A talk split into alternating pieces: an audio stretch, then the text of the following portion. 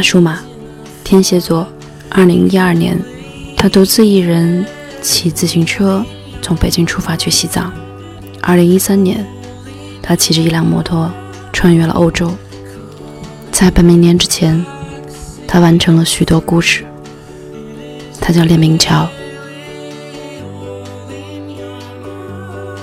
这里是三角龙电台，你最爱的单身旅记。我是小仙，带给你一个比我小十二岁的姑娘和她所感受到的世界。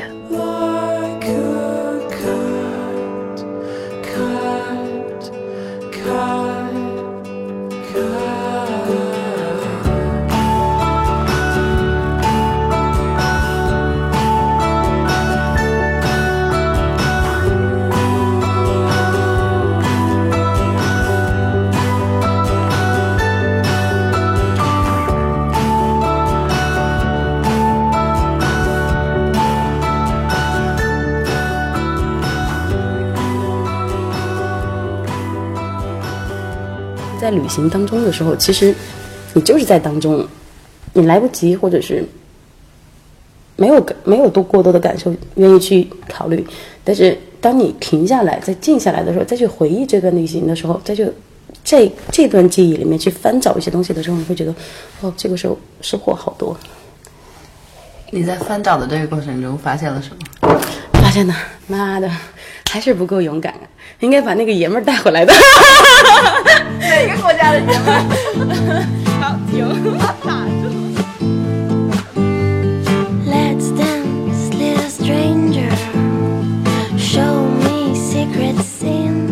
摩托车过关，很多人都会问你摩托车怎么出境啊？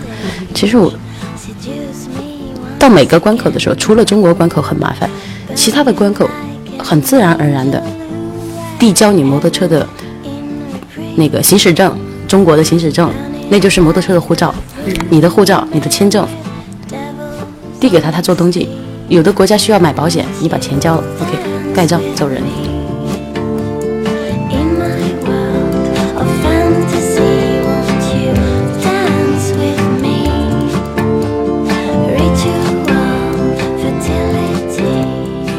我在路上的时候，每天四五点、五六点就会醒。起得比较早，出发的时候太阳还没有出来，慢慢的慢慢的太阳就会升起来，太阳就会升起来，然后晚上的时候，下午的时候，然后又是日落，你就边走边走边走边走，然后太阳就跟着你，就看着太阳就落下去了。就是每天你的那种状态都是在日出和日落之间，日出和日落之间。你而且我的那个，特别是在俄罗斯，它跨了四个时区嘛，你今天突然走到这里，怎么就提前了两个小时了？再过两天，哎，怎么又提前一个小时了？那种感觉就是你是在追着太阳跑的，你知道吗？甚至有时候，那个乌鸦，因为俄罗斯有很多乌鸦，打开帐篷门的时候，那些乌鸦就噗噗噗就飞起来了，就好像是你跟他们已经很熟悉了。然后他们飞了以后，就开始叫，各种叫，各种叫，然后你就跟他，就好像你在跟他们沟通一样。然后你看着那个日出，你在帐篷里面看着那个日出，你就会在想，会在期望，或者是期盼，或者是幻想，今天的日出会停吗？今天的日出会停吗？哎，上一次都没有停，这一次可能不会再停了。最美的日出是在地中海，那天晚上住在海边，那天早上真的是日出好美啊，你知道吗？美到美到没有办法去形容。停下来吧，我希望你停下来，因为真的是太美了。但是时间它不会停，日出也不会为你停。这场日出过后，然后就会是日落。正是因为这样子，下一场日出才会变得很有意思。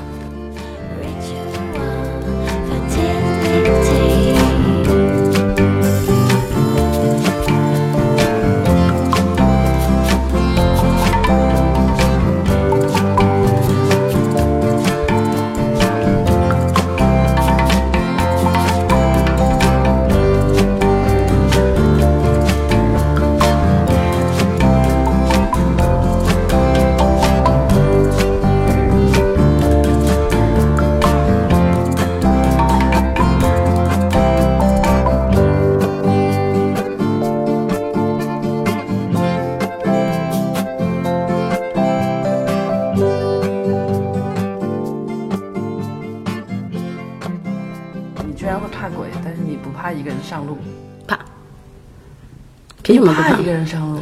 对啊，然后你一个人上路去旅行了将近两年的时间，因为你自己一个人骑车去西藏，嗯，就那一年我的印象中都是这一年乔乔在路上，嗯，然后接着第二年你就骑着摩托车，反正就从亚洲的这头到欧洲的那一头然后嗯，我觉得害怕这种状态是一种难受但是并不是不能忍受的状态，一种心理状态。我的确就是挺怕的呀，我怕我我承认啊，但是我可以去干啊，怕又怎么样，你可以去干啊。其实是一种你很期待你又很畏惧，因为你畏惧所以你又期待，然后你就很想去干掉它。就比如说我会在外面，就像我第一次在外面搭帐篷的时候，真的是我想整个晚上没有办法睡觉，整个心都是，你虽然好像有时候你真的很困的时候你会睡着，但是你整个人就是随时都可以醒过来的那种状态，一一点点的享受你都会。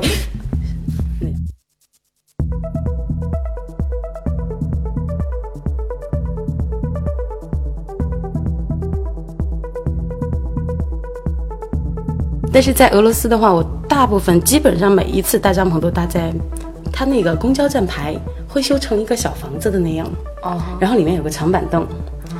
如果是我觉得今天还不是特别冷的话，然后呢我就会不搭帐篷，直接睡在长板凳上，因为每天你早上卸东西啊，晚上卸东西，早上装东西，你都已经嗯，我操，我为什么我要这样子就是你会希望越简单越好，越简单越好，所以你就拿出睡袋，然后把车靠在这边，然后你就在那个长板凳上就睡。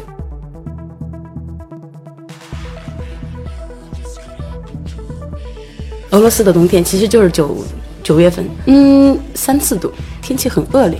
虽然它温度不是最低，但是什么每天都是雨，骑着骑着就下雪了，骑着骑着就下雪，我都不知道该怎么形容那种冷，就是冷到我会觉得，我真的要这样走下去吗？我操，真的太冷了。然后我就在想，如果科隆呃不就是如果德国或者是意大利也这么冷的话，我后面还有这么长这么久，嗯，还要不然还是回去吧。然后那天就是因为中午的时候，哎，那种感觉啊，真的是一觉醒来恍如隔世。因为在睡睡觉之前，我都是这样想的：妈的，待会儿我要回去了，我待会儿要找个找个地方把车卖了，我要买张机票回去了，十个小时我就能回到我温暖的地方，有好吃的食物，我他妈手指不会用这么冷呢，怎么怎么样。真的是恍如隔世，你醒来以后，我刚才那些想的都睡觉之前想的已经忘了。好，继续往前走吧。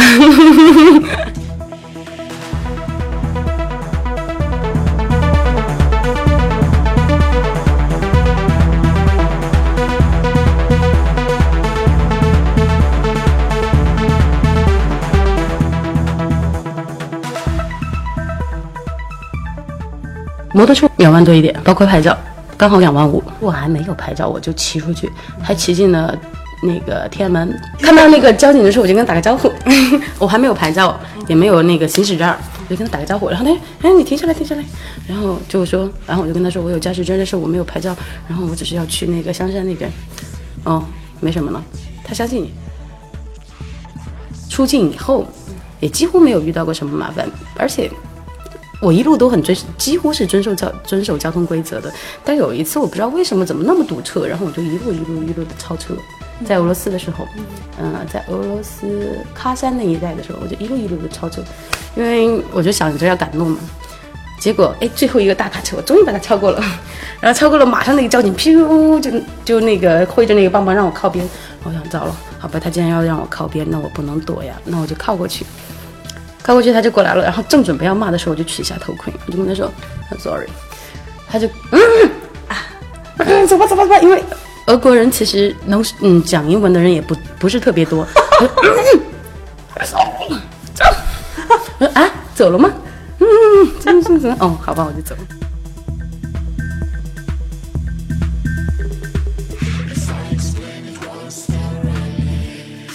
哎，我其实最开始的时候我特别担心，因为我的英文很糟，你知道吗？特别特别糟。况且那么美好，可能会遇到很多美好的男生，你要是没有办法去沟通，啊、你知道吗？真的很苦逼。没有没有没有，嗯。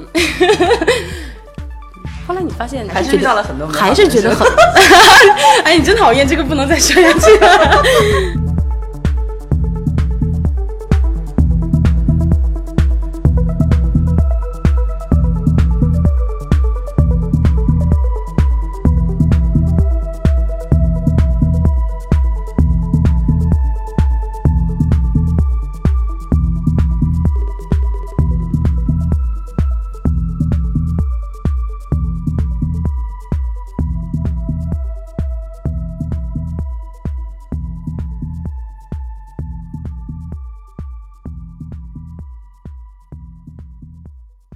我最开始是担心自己找不到路，但是我发现其实离开中国以后路特别好找，因为你从飞机上可以看到整个蒙古没有路，整个地图上蒙古就是啪啪啪那么几条大路没有了，而甚至上面他们画的大路都是没有铺的地面的，就是土地长什么样子，山长什么样子，石头长什么样子，他们就是什么样子，所以很好找，只要你 OK 蒙古一直朝北，这条路有车轮经过，朝北就行了。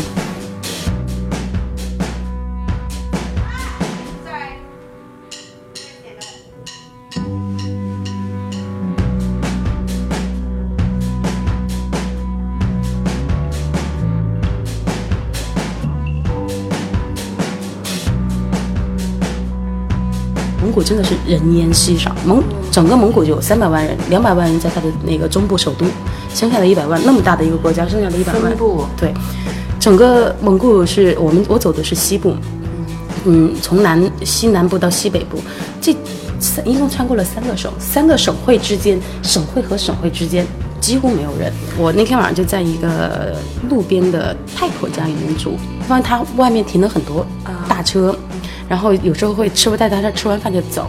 他有一个大的炕，很大的炕。然后我就跟他说，就跟他比划，我大概要住在这里今天晚上。嗯，反正当这个明白了，但是我想问他价格什么的，就完全没有办法明白。然后手机完全没有信号，我就在那儿晃，晃手机。这个时候他过来拿着我的手机，我当时就想，我操，你为什么，你为什么要拿我的手机？然后他就拿着一个橡皮筋绑着我的手机，我当时还挺不高兴的，我但是我又不能发作，你知道吗？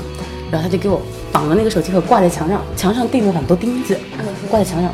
我就问他，然后当时他也没跟我说什么，但是外又有一个另外一个吃面的人跟我说，就是不是说就跟我比划，这样子才有信号，这样子才有信号。哦好，然后呢，因为蒙古路况很不好，所以我就想打听一下路况，肯定没有任何收获。然后我想，好吧，先睡吧，明天早上明明天早上再说。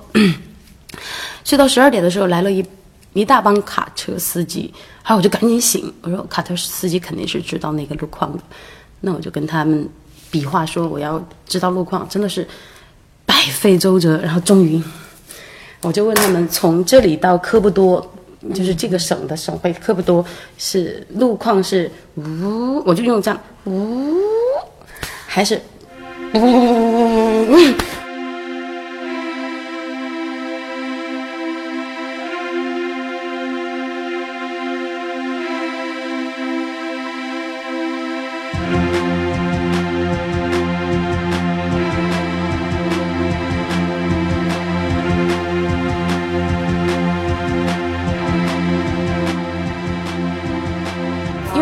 骑的摩托车就是意意思，我现在打把着我的把手，如果路况好的话就会呜很顺，嗯，摩托车的声音也是呜。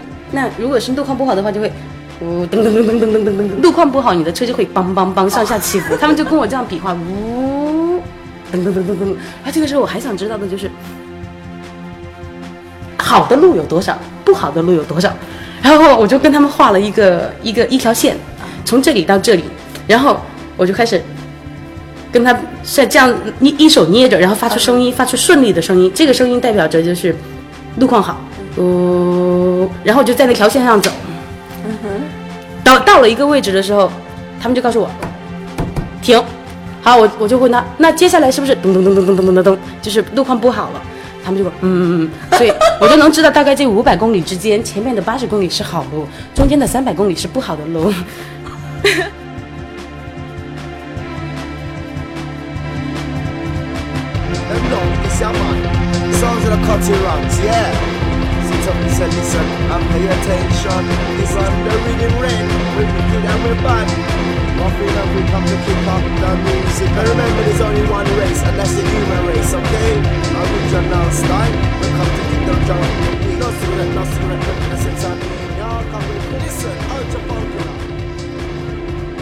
好，所以其实后来我发现，这个世界上真的除了语言和手势以外，还有一种另外一种语言。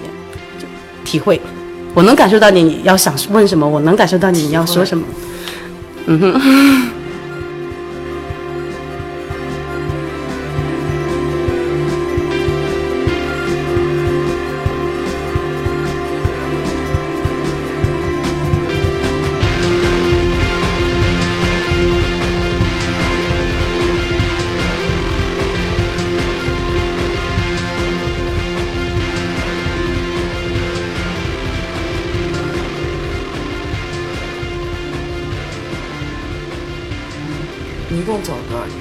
十六，十六个国家。嗯，总的里程数呢？哦，我那天就是那个捐赠仪式停进博物馆的时候是三万零七百一十四，最后他停进了博物馆。嗯，然后你怎么回来的？噗，嗯，十三个小时，嗯，挺失落的。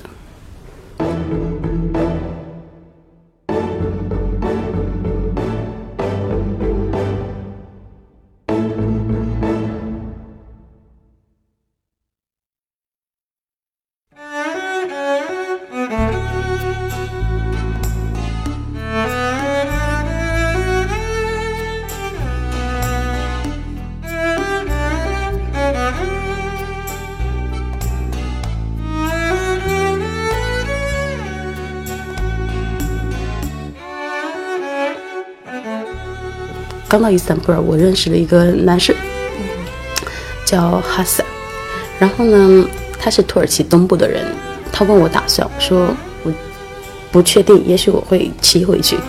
他显得特别高兴，因为他也是一个骑摩托车的。我认识他的时候是我在伊斯坦布尔那个大巴扎，我骑着摩托车，那好多好多人，然后我就在那啊，对不起，请让一下，对不起，请让一下。然后他就跟我示意说走这边，走这边，这里太危险了。然后我们俩就认识了。后来就是他就觉得，哎，我要能骑回去的话，他显得特别高兴，因为他也爱好骑摩托车。后来突然有一天，就是这个事情就，呃，这个摩托车已经。嗯嗯，在博物馆呢，他跟我打个电话，你在哪里？你发生了什么事情？嗯、呃，你有什么困难吗？我在电视上看到你了，你的摩托车怎么了？你现在是遇到了什么情况吗？有什么困难我会帮助你。然后我说没什么情况，因为他那个时候已经走了，他结果他第二天又回来了。哦，我我自己都觉得，哎、呃，其实我自己心里边我会觉得哇，太过分了吧，就是太夸张了。他以为是我遇到麻烦了才会把那个摩托车给这样子处理。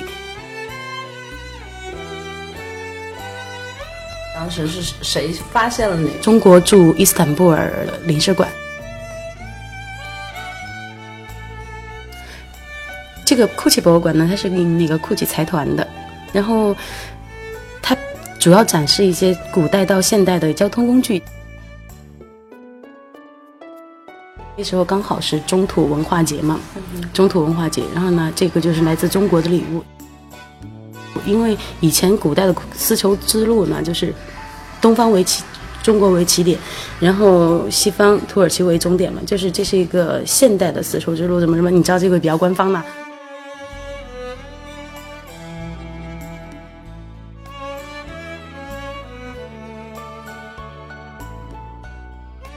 我自己也权衡了一下，如果我要骑回去的话，我只有两条路可以走，一是往北，就先往土耳其东部，再往北回俄罗斯。可是我想，三个月前我在俄罗斯已经快冷死，冷的冷的真的快绝望了，我我绝对不能再回俄罗斯了。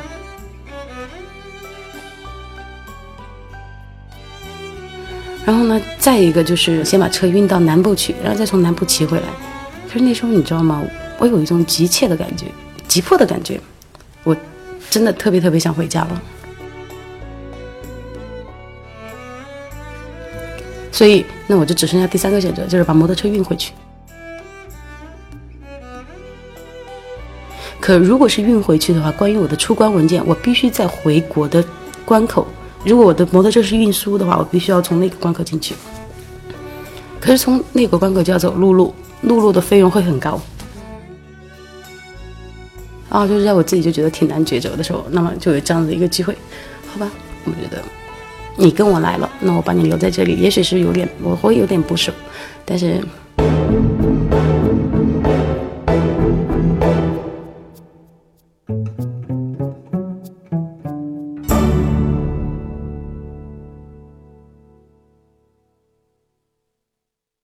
这一路上我就起过一次要回去的念头，就是我跟你说那。在中午在那儿睡了一觉，睡觉之前觉得怎么这么冷啊，怎么这么糟糕啊，自己怎么这么衰啊，前面的路怎么这么长啊，就是你我会觉得在这些前提之下，我变得好渺小了，渺小渺小渺小渺小渺小，渺小到想消失，渺小到看不到希望。好吧，那先睡一觉吧。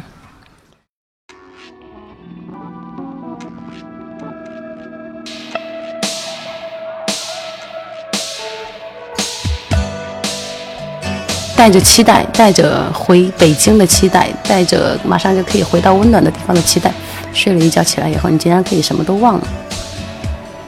嗯，莫斯科还有一千一百公里，走吧。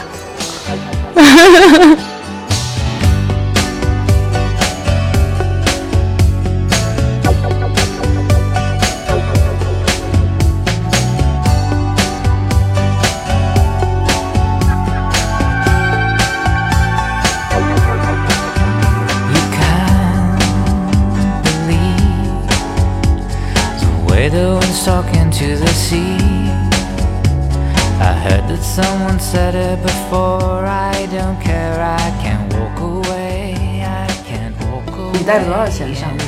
嗯，其实我从来没有算过我要用多少钱，反正我就知道我有多少钱。嗯, 嗯而且我回来以后呢，其实我用的话，包括买车在一起，可能就用了十来万，多一点点。大部分呢就是在出关手续以及在国内以及买车，我离开中国以后花的很少。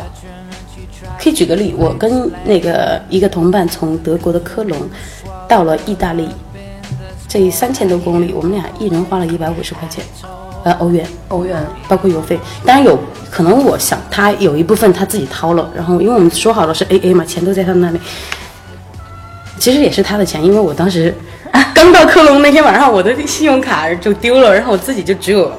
那个三百欧我身上，然后我就找他借的钱，然后后来在国内给他打过去，嗯，就只用了，就是这三千多公里，十天我们就用了一百多块钱，因为我每天都搭帐篷，大部分的钱就用在加油或吃东西上面。嗯，唯一苦的就是我的，下次一定要天气好一点，但是但是天气不好的时候我已经去了，嗯，至少温度可以高一点嘛。因为其实你知道女人都是臭美的，我穿的真的像个熊一样，我有一张自拍我都不敢，我就这一路上我只给自己和摩托车合影的话，就是说完整的合影啊，就是我全身的只有一张，哎呦我都不敢看，那完全就是一个呃怎么练习，浓厚的乡土气息，浓厚的、嗯哦、不能形容，就是你你视觉上本来我一米六三，然后视觉上我大概是一米四，然后宽度的话跟一个企哎一个企鹅，但企鹅企鹅还挺干净的，你又看到你的脚下全是泥，车也是泥，然后头发是这样子的，哦，说到头发我就痛，我走的时候不是怕，因为骑摩托车不方便，我就把头发剪了，头发又是像个羊毛一样，然后又很脏，然后这样，嗯，你你你你可以想象一下，就是我都不敢看。你路上有有机会去洗澡吗？哎，有啊，很多啊。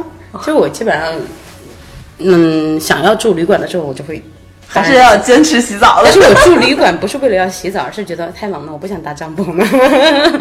洗澡我是真的好几天可以不用洗的，七八天没有问题。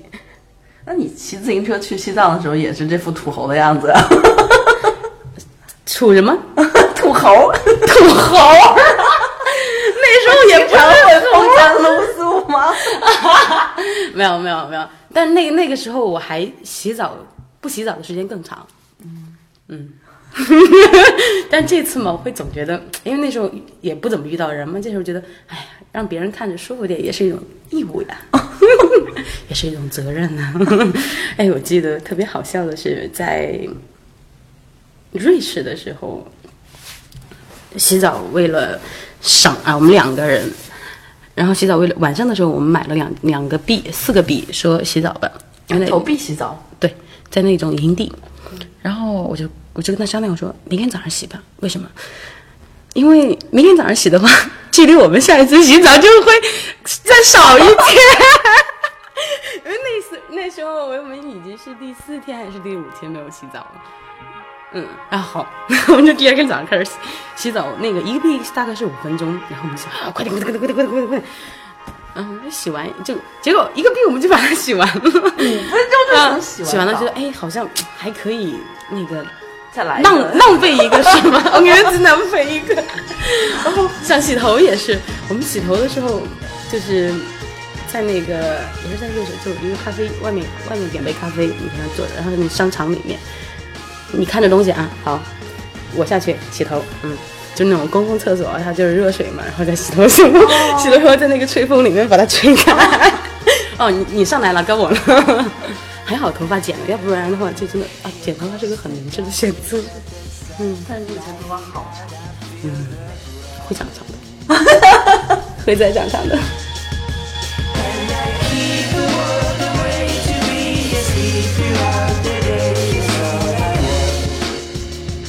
老觉得我当时跟我妈聊的时候也是，我不是跟她聊，我就记得我跟她说，我说我想出去看，呃，不想，我想去土耳其。她说好，我说骑摩托车。她当时真的是顿了一下，她说你以前以前说你要当摄影师，你去做了，现在你已经当你已经成为了一名摄影师了，那你为什么？我是说为什么你要以这样的一个方式去土耳其？你完全可以买张机票去。说我就是想去，不知道。你知道吗？真的，我觉得很神奇，就是你心里边有一个，有一个感受，有一个声，有一个声音会跟你说：“哎，你应该去做这样的一件事情。”反正刚才不是在问我拍摄做什么的吗？就是拍照片。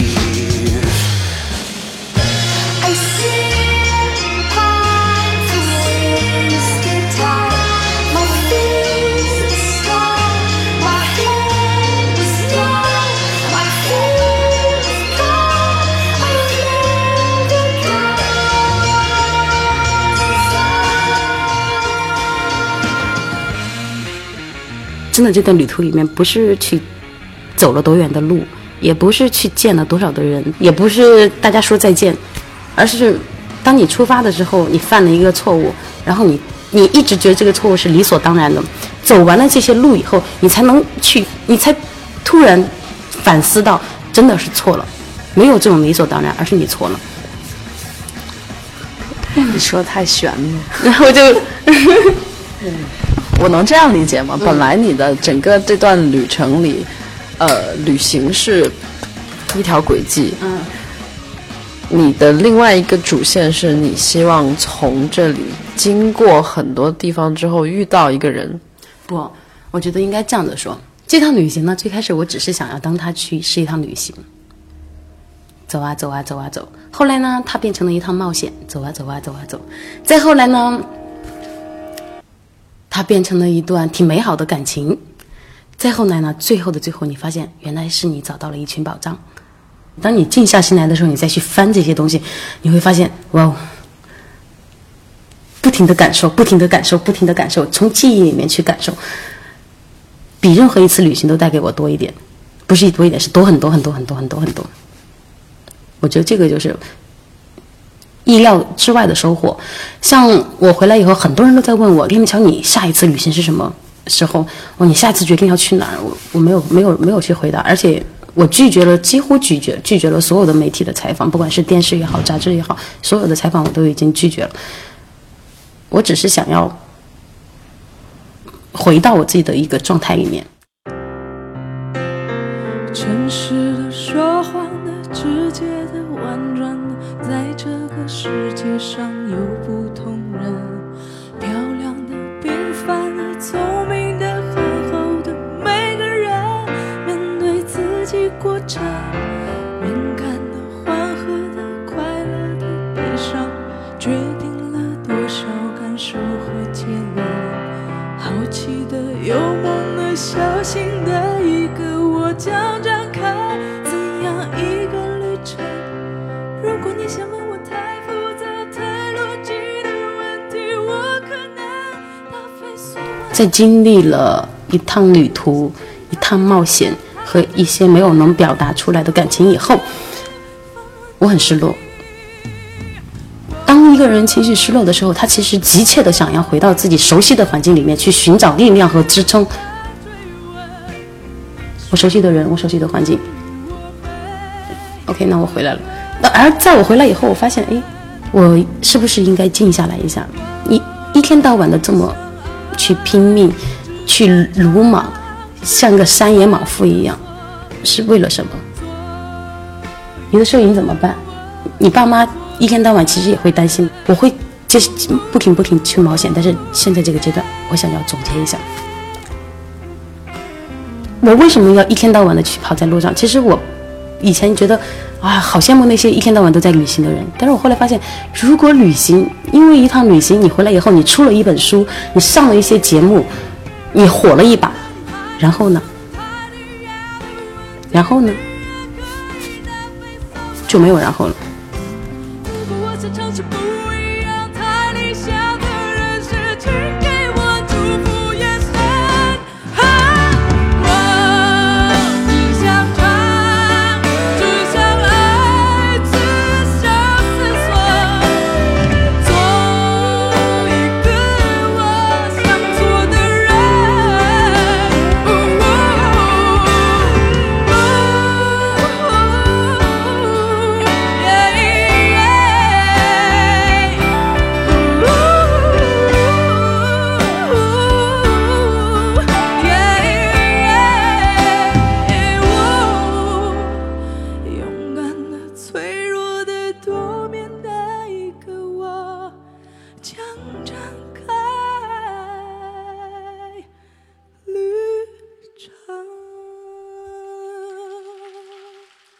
我觉得我真的不想去讲这趟旅行，我就想去讲这趟旅行里面的故事。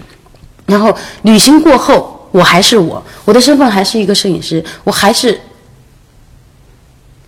一个想为自己想要做的事情去埋下那个念头，然后去准备去做，去然后再做到的那个人，而不是一天到晚的在路上走来走去跟您接触接触。会有下一次的，会有的，但是不是一天到晚不停的。但是我是一个非常不擅长计划的人，就比如说我现在跟你说，我可能某一天我会想要去登山、嗯、OK， 我就会一直想着这个事情。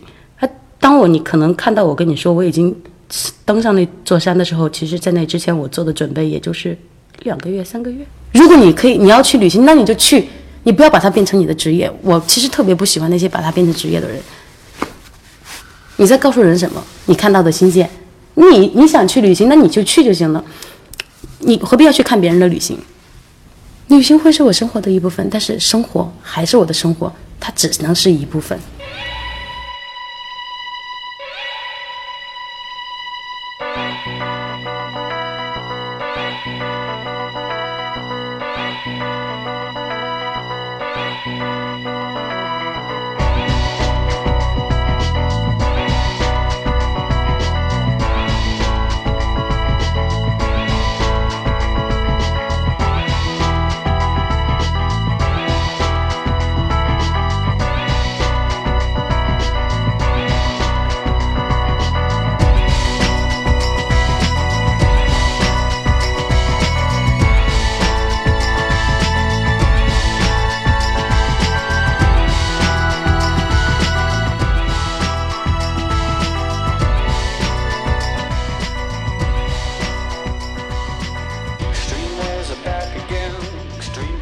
我会这样子跟一个男孩说，哇，你真好看，来跟我走吧。但是当跟你走以后，你们产生感情以后，你就会你就会不说，以以至于每个都不说。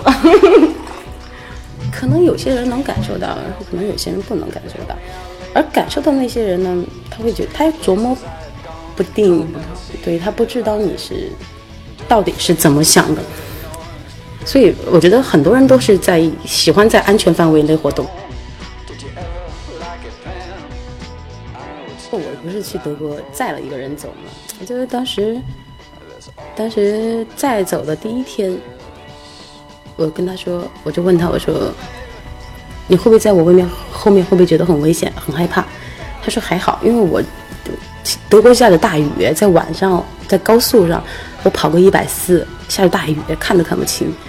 因为我自己一个人的时候我就就就这样子，但是我那时候突然感觉到不行，我后面还有一个人，我就跟他说好，我以后会会慢一点的，我会对你负责的。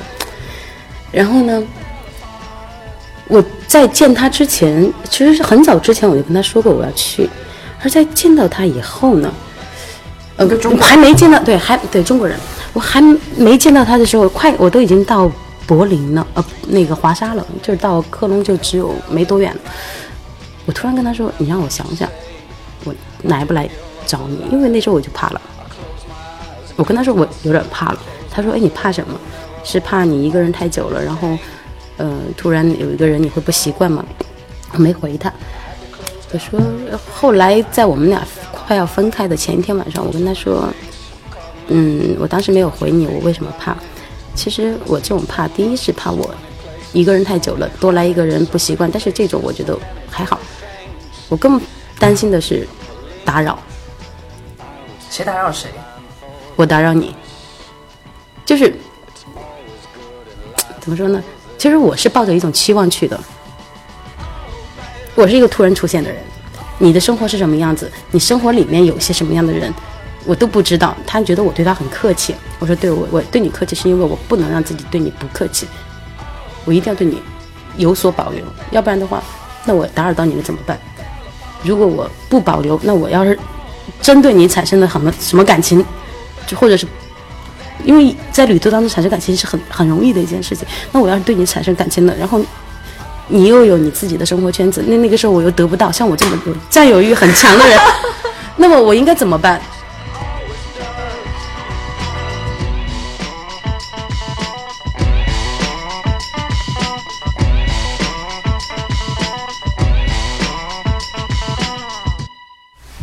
没有遗憾吗？有，我都没有跟人家说一声再见。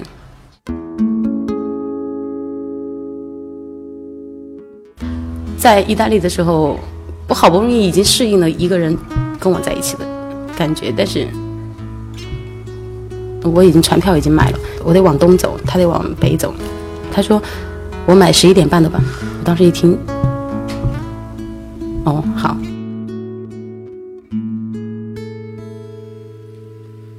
不是你亲手点燃的，那就不能叫做火焰。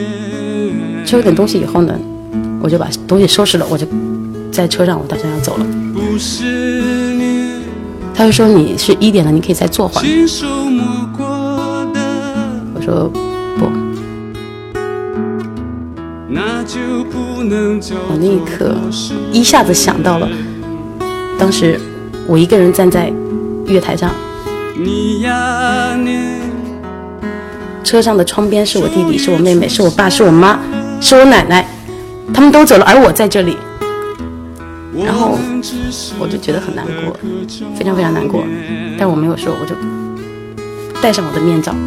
这颗心就是把了戴上我的头盔，整个世界就整个崩溃。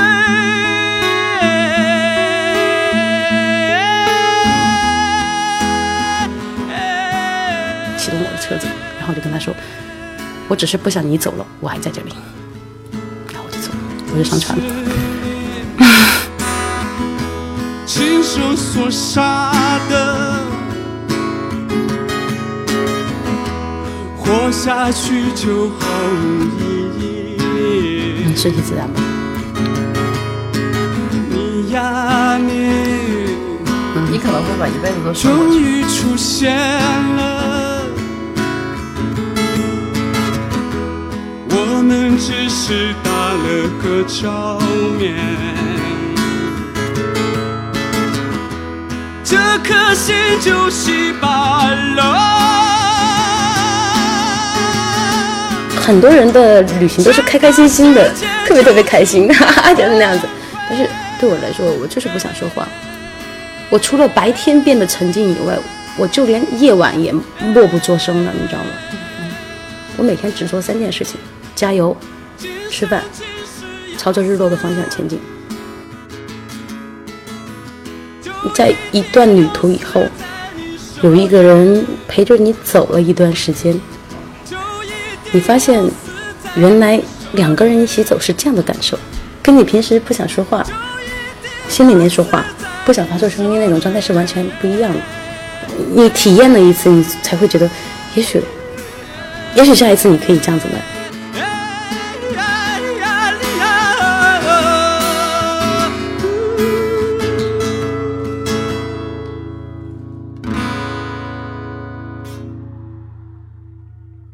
哎，其实挺好笑的，你可以想象四川两个四川人在欧洲列国，然后讲的四川话是吧？对，而且还在摩托车上，那后因为是那个男孩坐后面嘛，然后两个四川人在欧洲列国的公路上不停地吼：“联名桥，你他妈的买单！红灯，红灯！”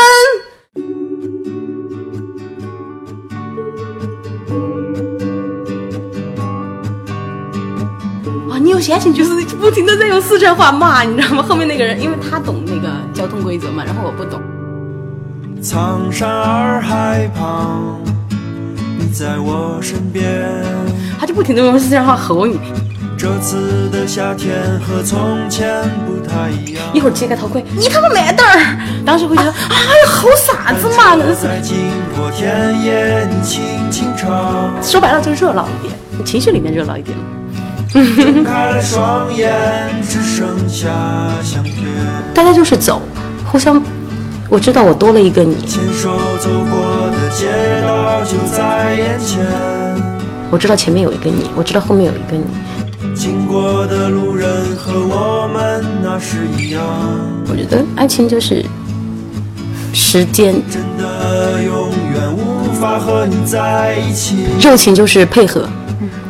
感情就是时间，但我会微笑着想起远方的你。我觉得我自己都不知道，这是我是去找时找配合的，还是找时间的？哎呀！腹肌男在哪儿？说起来好忧伤啊！相对来说，一个打破了传统，然后你打破了这个东西，还没有形成一个形成一个。范围的时候你会很孤独，因为没人能跟你配合起来。我真的只想唱歌给你听。你走过、做过、恋爱过，你才知道，你最开始的那些幻想、那些累赘，带的什么东西是多余的，带的什么想法是可以扔掉的。但是没有人会听，因为大家理所当然觉得我抱着的这些期望才是最好的，没有一个是能扔掉的，腹肌是绝对不可少的。腹肌是确实，妈，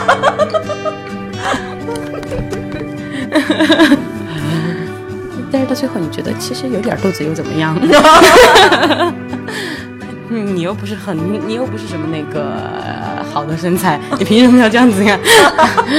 因为我在，不是为了好看，主要是为了好用。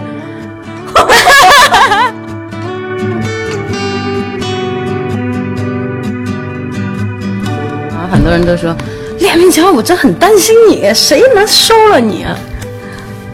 对，所有人都会这样子说。其实我，我因为我没概念，谁都能收了我，我看谁都挺空吧，我看谁都。挺爽的，有腹肌就更好了。你在我身边，这次的夏天和从前不太一样。为什么我想要孩子？因为我特别怕，我特别老的时候我才有孩子，还是很自私。因为你还是愿意给自己留余地，你所希望的一切都是。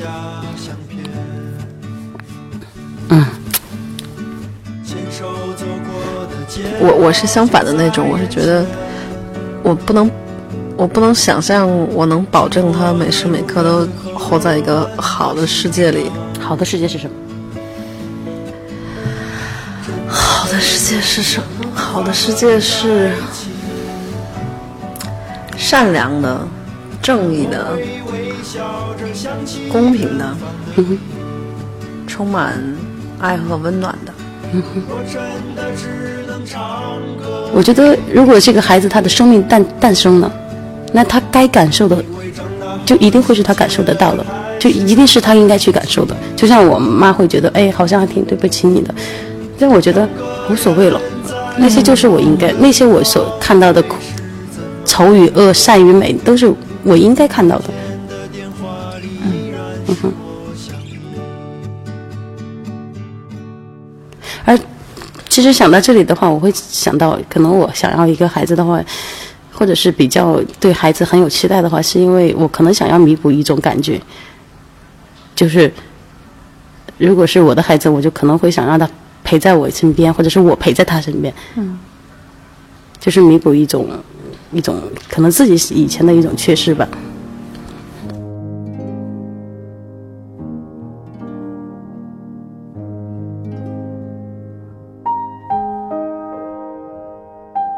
你想去你想去拥有的一些人，他们都不是，也许没有你想象中那么危险，就不要把自己保护得太好了。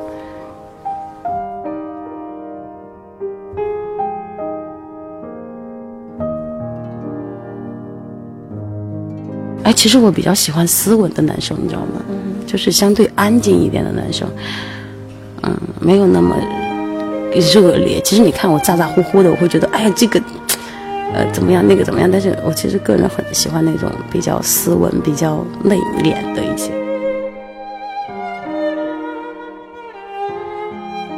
我可能在感情上面不想找同类，也许不是那种同类，就是两个人太相同了，你就太了解对方了，你知道吗？就是他哪句话是在说谎，刻意的说谎，你都知道，真的你都知道，但你不想拆穿他，就是你太了解了。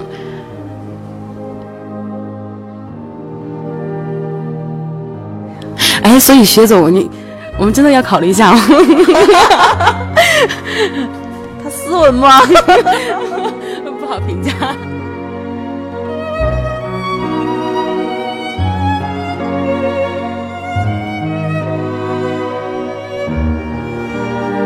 说起旅行的时候，我就会想要说最后的最后的最后，就是旅行的最后，大家好像找不到方向感，好像很失落，好像怎么怎么样，对，这些都会，但是你还是要知道，那真的只是一部分，一剂调料不能少，但是也没有那么那么那么那么的重要，不可少，但是又没有没有那么那么的重要。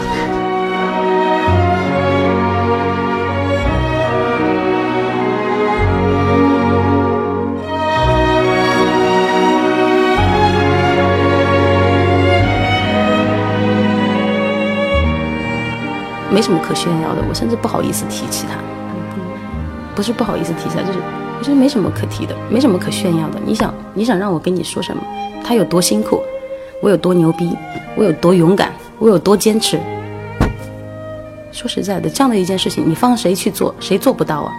人人都能做到，只是他们没有去做而已，只是你去做了，就是这样子。每个人都有自己该走的路，你走哪条路都会有终点的。你在这里终止了这一趟行程，但是你回去以后，你还是会有你继续的下一趟旅程。但是我觉得勇敢的是我母亲，她让我去做这件事情是真勇敢，而我去做这件事情没什么可勇敢的，就跟大家平时上班一样，我早上四五点钟或者五六点钟就起床收拾东西，然后就开始走，走到晚上的时候又开始睡觉，中途会吃饭，有什么区别呢？我从这个点到那个点，你从这个点到那个点，有什么区别呢？都一样的，不需要勇敢。而这个，我觉得勇敢这个词就是你为自己找的借口。没有人会为不重要的东西去付出的。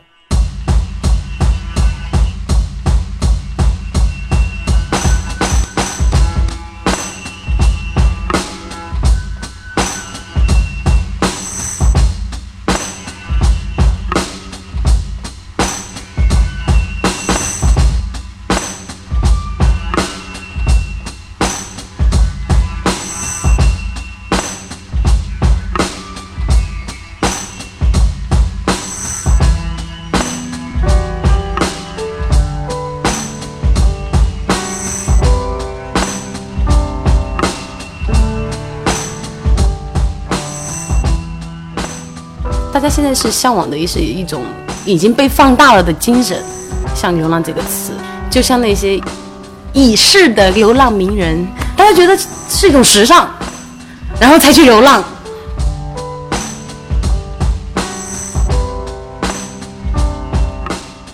就是这种旅行文化的普及，我觉得这个词挺讽刺的，就是普及。大家其实在脑子里别人勾画了一个旅行的一个框，一个美好的蓝图，其实而至于这个蓝图里面到底是什么样子，他们很空的，非常空。他们就是因为被这种普及性的普及而去向往，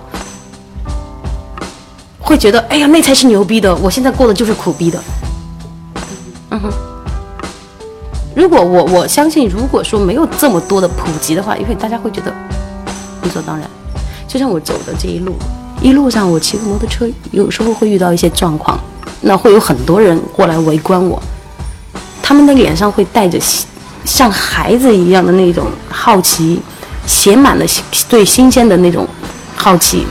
可是你再一看，不对，这是满脸就是皱纹了、啊，他们又是满脸写满了皱纹和责任。的一张脸，一张好奇的脸和一张责承担了很多责任的脸。他们他们有机会去想旅行吗？去想旅行所带会怎么怎么样？去想这个吗？因为他们不会，因为他们只知道这样子，只知道这样子，因为他们没有被那种文化给普及。而他们会觉得这样子是错的吗？不是，就是去做他们这种写满责任的责任的这种事情是错的吗？不，他们不觉得是错的，就是理所当然的。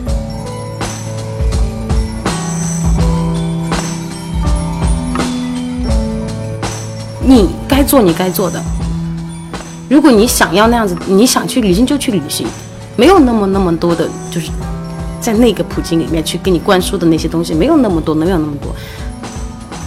你说你在工作，你说你不勇敢，哎，我我无法去解释，就是你对这个旅行有什么期望？你你觉得勇敢去做一去旅行一趟能够得到什么吗？为什么需要勇敢？不就是去旅行一趟吗？为什么需要勇敢？为什么需要勇敢？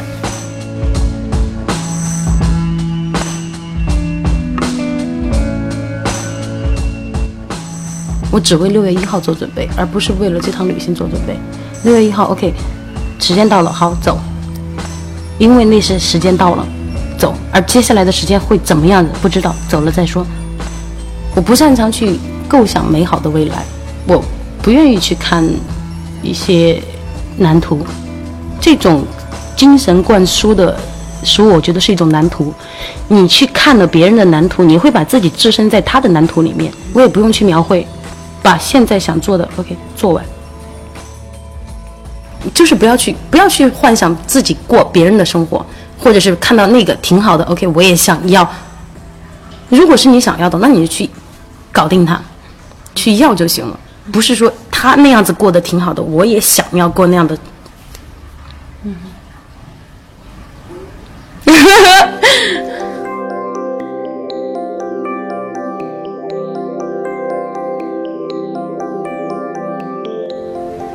可能我真的就是，不管用我身边任何人都跟我这样说，你真的是一个毫无章法的人，就好像我打麻将一样，我打麻将也没有章法，所以标签也是这样子。在这样的一个阶段里面，我贴的标签是这个；那样的一个阶段里面，我贴的标签又是那个。标签是一个我过完一个阶段以后的一个总结，而不是还没有过这个阶段的时候就给它贴上去了。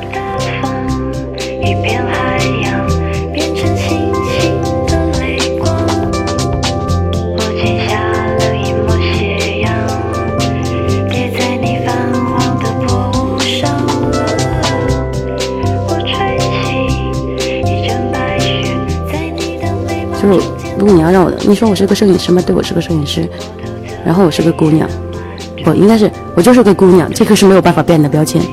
然后其他的什么什么什么形容词或者是代号无所谓。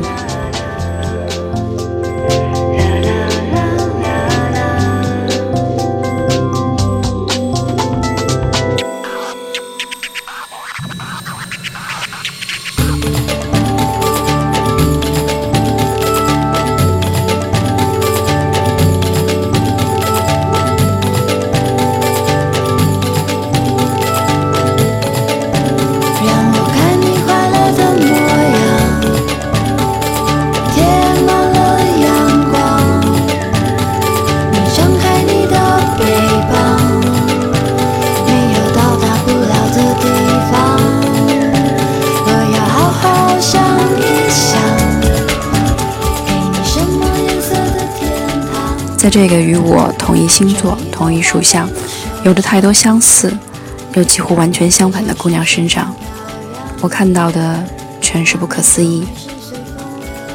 她会害怕，但却能独自上路。她骑行穿越欧亚，却不认为自己做了什么了不起的事情。她热烈而又羞涩，希望成为孩子的母亲，却又不知道如何表达爱情。他有过独自成长的辛酸经历，却又在二十出头就和父母达成了和解，进入到了全新的家庭关系里。他代表着九零后的无所畏惧，却又带着七零后的成熟与超然，已经跳出了世俗规定。此刻，他是一个想拍电影的摄影师。创造就等同于他的生命，每一个画面都不会重复。如果你想和这颗听起来苍老又新鲜的灵魂交谈更多，请听三角龙电台活着连明桥，继续我们的声音纪录片。